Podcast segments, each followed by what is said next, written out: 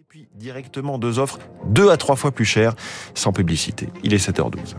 Radio Classique, l'édito économique avec Les Echos. Bonjour François Vidal. Bonjour François. Directeur de la rédaction des Echos, c'est donc Thomas Cazenave, un quasi euh, inconnu, on peut le dire, hein, qui succédera à Gabriel Attal au ministère des Comptes Publics.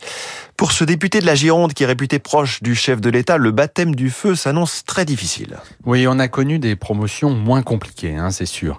Prendre la tête du budget moins de deux mois avant la présentation du projet de loi de finances est déjà un immense défi en soi, hein. La masse des connaissances à acquérir, la technicité des sujets à maîtriser et l'énergie à déployer pendant le marathon budgétaire de l'automne au Parlement rendent l'exercice très exigeant pour un nouveau venu.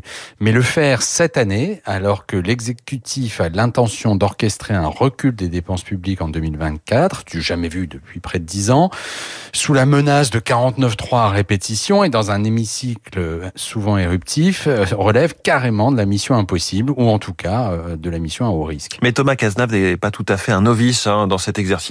Il a effectivement quelques atouts techniques dans son jeu, hein. D'abord, en tant qu'inspecteur des finances, il a forcément quelques notions de comptabilité publique. Il pourra aussi s'appuyer sur son expérience passée à Bercy, puisqu'il a été le directeur adjoint du cabinet d'Emmanuel Macron euh, au ministère de l'économie sous François Hollande. Quant à l'Assemblée, il en a une bonne connaissance puisqu'il présidait jusqu'à hier la délégation aux collectivités territoriales.